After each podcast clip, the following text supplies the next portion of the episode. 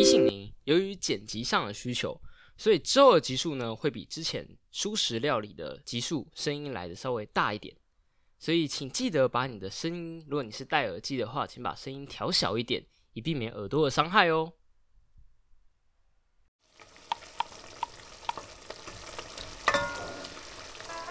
每周两小时，帮你养成阅读习惯。这里是舒适料理读书会。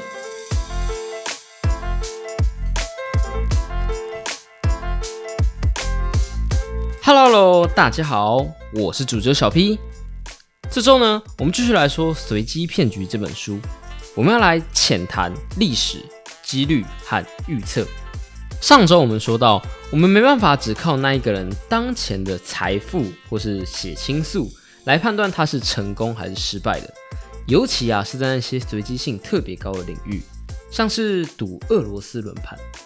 赌俄罗斯轮盘呢，就是一个随机性很高的领域嘛。你可以赌两三次的俄罗斯轮盘都顺利的赚到几万元，但是在第五次的时候死于子弹穿过脑门。相反的，牙医就是一个随机性很低的领域，应该很少牙医可以纯粹靠运气考上医学院，顺利的模拟拔了好几颗牙，毕业之后才被人知道自己连门牙和犬齿都分不出来吧？可是呢，即使是在会计上，在银行账户上。和在你有钱的对接邻居上眼中，牙医的一千万和赌俄罗斯轮盘的一千万看起来都是一样的。不过你应该也能感觉到，这不该被算成一样的，对吧？假设这一段历史重复了一百次，大概有九十个结局，这个牙医都可以靠拔牙赚到一千万，只是可能会因为花在不同地方或投资了奇怪的主题餐厅而破产。而赌俄罗斯轮盘呢，虽然都可以赚到一千万，可是迟早会死在那，也许还会因此而上报。这个就是另类历史。什么叫另类历史？简单来说，另类历史指的是那一些没有实现但可能实现的历史。我抛了一枚硬币，打开来发现是人头，那么打开是十元的这个历史，就是另类的历史。我相信你一定有听过，判断一个决策是成功还是失败，不应该只以结论而定。虽然这听起来很像是就是判断失败的人才会说的话啦，But it's real。原因是因为我们不知道我们会遇到哪一个历史，就像梭伦的警言一样，或是那些不断反转的惊悚片一样，不到最后一刻，没有人知道结局是如何。百位，说到不知道结局是如何，我们来推荐一个今年的上一季的新番好了。呃，这个新番叫做《机巧计程车》，虽然看起来是可爱的动物角色在动物的世界里面发生的计程车日常故事，可是实际上却是一个现实残酷的推理剧情，直到最后一刻结局都还在翻转的一部惊悚片，就推荐一下啊。好了，偏题了，回来回来。因为另类历史的存在，所以我们应该要反众人其道而行，去思考那一些看似成功的决策，实际上 会不会其实只是一场豪赌而已？仔细观察的话，你会发现有一些新闻，很明显的是把成功的豪赌看成所有人都该效仿的对象。那由于本人怕被骂，所以就不举例了。但是这样的做法呢，就是无异于看到有人赌俄罗斯轮盘胜利之后，就告诉大家：哎，前五个人都赚了一千万啊，成功率一百趴，你再不试试看就要没机会了。殊不知，子弹就在下一个轮盘内。不只是如此，现实世界可是比俄罗斯轮盘要恶毒多了，因为你看不到有几个轮盘和几颗子弹，而这样子呢，就会让人们松懈。直到转到有子弹的那一个，只有子弹的那一个呢，其实就是这个作者所谓的黑天鹅事件。所谓的黑天鹅，就是那些没有预料到，但是影响重大的事件。有趣的是，在我们第五季第五集，我们能从历史中学到教训。这一集呢，也有说到，历史正是被这些无法预料到的事情推着走，或者可以说，我们就是被黑天鹅事件给推着走。而更有趣的是，因为过去被当成了意外事件，所以我们看起来就会觉得它顺理成章，就会以为我们自己其实很会预测。不过这个之后再说啊。我们先回来谈另类历史。另类历史其实是非常反逻辑的，虽然我刚刚那样解释你可能听得懂，但是嗯，举个很好想象的例子好了，这是一个很好想象但不太恰当的例子。如果美国在二零零一年的九月九号或九月十号通过了一条法条，强制要求每一台的飞机要锁上防弹门，不得进出驾驶舱，那或许就不会有九一一事件了。可是也因为没有什么任何的事情发生，没有意外，没有恐怖攻击，所以人们不会觉得这是一项重要的法案，甚至觉得这个法案既无助又冗余，使得提案的那个立委可能就不会有下次提案了，因为下次他就没有被选上了，最后落选，结束自己的政治生涯。因为我们看不到那个事件，所以那个事情的风险就很难被注意到，而且帮忙防范风险的人。也不会被感谢，毕竟本来明明看起来就没有问题嘛，你却要大费周章的去解决还不存在的问题，难怪没有人会去喜欢先知啊。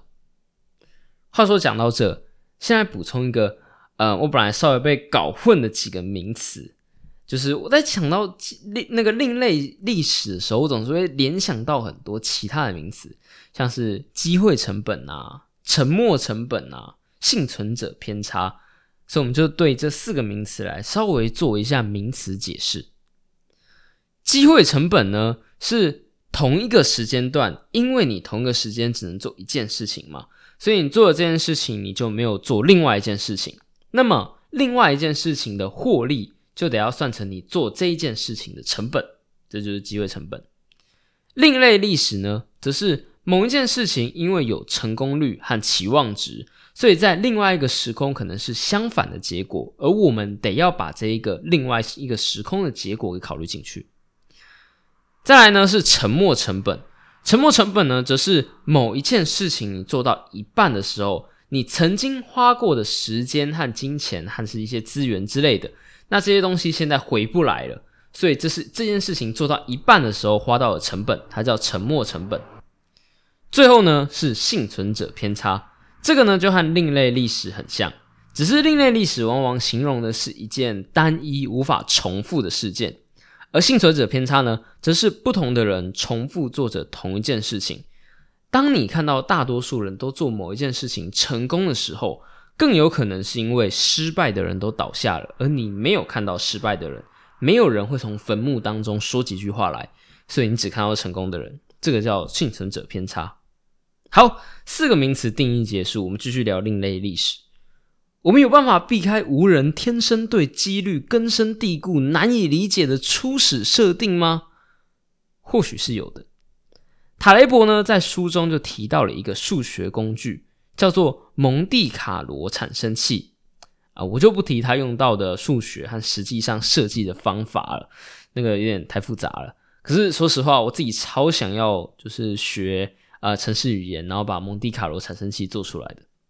但我可以来说说它的原理。嗯，假设你现在在玩一个射箭游戏，可是这个靶子呢是透明的，你看不到它，你只能知道你射出的箭有没有射中。所以接着你就只好不断的射箭，不断的射箭，你就可以借由射中和没有射中来估算出靶的位置和大小。只要你的箭有无限靶，你的准确度就可以趋近于。无限好，这个基本上就是蒙蒂卡罗产生器的意思。或者我们举一个更直观的例子好了，假设你现在想要算出神秘的圆周率，你该怎么算？蒙蒂卡罗的算法是这样的：首先呢，准备一个两公分的正方形披萨盒，然后你放入一个刚好贴齐边线的圆形披萨，意思就是它的直径就是两公分嘛。这个时候盒子的面积是四，就是二乘二等于四。圆形的面积呢，则是半径乘半径再乘上拍，也就是一乘一乘拍，也就是拍。接着呢，你对着盒子随机的撒芝麻，芝麻呢掉到每一个点的几率都相同，也就是说，它在这个盒子里面的均匀分布。从几率上来看呢，落在披萨上的几率就是拍除以四嘛，所以落在盒子上面的，然后没有落在披萨上的。就是一减掉拍除以四，所以去计算掉在披萨内的芝麻，再除以掉在圆内加上掉在圆外，也就是披萨盒里面所有的芝麻，算出的比率就会是圆周率。好，假设我们现在撒了一百颗芝麻，好了，大概就会有七十九颗都落在披萨上面。七十九除以一百，然后再乘以四，所以圆周率大概就是三点一六。当然啦，它不是那么的准，因为一百颗芝麻实在是太少了。而只要芝麻越多呢，你的准确率就可以趋近于无限，你就可以借由这个方法算出圆周率。这个呢，就是蒙蒂卡罗产生器。你必须要把已发生的历史和没发生的历史。也就是你把撒在撒在靶子上面的芝麻和没有撒在靶子上面的芝麻全部都可以考虑进去，你就可以创造出许多的虚拟的历史，就像是射箭一样，你射了非常多的箭，也就是你创造非常多的历史，而有几个射中了靶心，你就可以算出射中靶心的几率是多少，你就可以去思考整个历史的总和。实际的运用蒙蒂卡罗可能会像是这样子。你估计你持续做某一件事情，每一次的成功率是多少？失败率是多少？成功之后大家可以赚多少钱？失败又会损失多少？接着呢，运用蒙蒂卡罗，你就可以把整个时间线拉长拉宽，看看这么做十年的话，在一百万种情况下，你会有多少次好的结局和多少次坏的结局？你可以从这一百万次的。呃，历史当中去看到你这个决定、这个行为的抗随机性。举例来说好了，如果你把我们前面故事讲到的牙医的生活放进来的话，会发现牙医基本上都可以顺利的赚到第一个一千万块钱。可是如果你是把俄罗斯轮盘的那一个玩家放进来的话，会发现大部分的人大概撑不到第十年就死于中弹了。或者是你可以设置不同的几种人。然后去设定他们在遇到特定情况的时候会做出什么样的决定，接着再把他们丢到这一个近乎随机的世界，看每一个人个别会走到什么样的结局。只要走的次数足够多，那他们的结局就会呈现某种收数。你可以说这就是他们的命运。无人并不擅长理解几率啊，所以最直接的方法就是运用这样子的东西，这样的一个玩具。把所有的结局都放在你的面前。注意，使用这样子的呃蒙蒂卡罗产生器，我们并不是在预测未来会发生什么。我相信不少看塔雷伯的书的人啊，看财务管理啊，看金融书籍相关的人，都是期望可以获得预测市场的能力，有看到趋势的眼光。不过，如果你的目的是这样的话，可能你得要失望了。塔雷伯不止一次的告诉大家。你无法预测未来，就像梭伦的警言一样，直到最后，你不会知道结局如何。或许你还是想要获得预知能力啊，不然我们就来说个近期的研究吧。二零二零年的时候，普林斯顿大学举办了一场预测比赛，因为他们有一个包括了大概五千名低收孩童的家庭详细讯息的一个数据库，里面包含了光像是家庭收入啊。父母和祖父母的教育啊，还有就业情况啊，身体健康讯息之类的。这场比赛呢，邀请了一百六十个团队参加，包括用大数据演算的，也包括心理学家。可以说，这一百六十组的人呢，已经是人类目前最好的预测能力了。因为这几个团队都是各个领域当中顶尖的团队。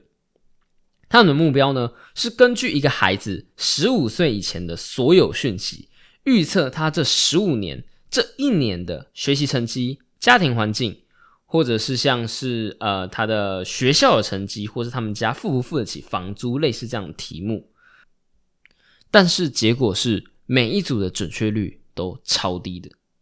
像是有一题是问全家人被房东驱逐的比例，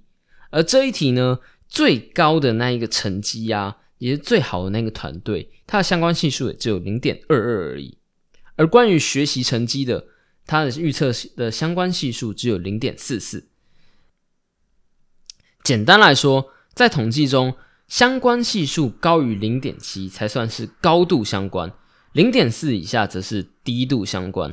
如果换算成几率的话，零点四四的相关系数大概等于你猜对的几率有六十五 percent，也只比硬币在那么高那么一点而已。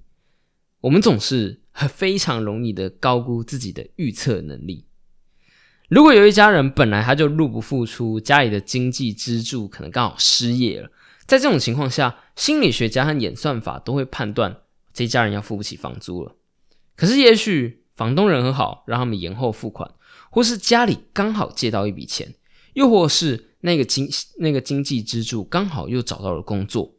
我们事后来看，总是会觉得，对啊，房东人本来就很好了，对啊，他们家只是刚好时运不好而已。对啊，他们本来就一直在找工作，找到工作也是很合理的。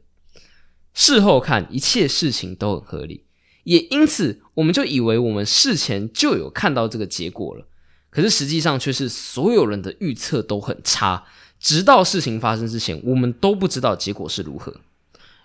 以目前的技术，最好的团队也没办法靠着一个人十五岁以前所有的资讯，仅仅预测他十五岁的时候会发生什么。更何况是更复杂的市场趋势或是经济，我们比较擅长预测过去，而非预测未来。而蒙地卡罗呢，它不是预测，诚然啊，你得要估计你的嗯成功率啊，你的期望值啊，某方面来说，这也是一种预测。但是我们并不假定未来会发生什么事情，我们承认未来是随机的。蒙地卡罗的做法更像是未雨绸缪。你去看看你设计出来的这个逻辑、这个方式，在无数个随机的未来当中，在那些看得到和看不到的历史当中，会有什么样的成果？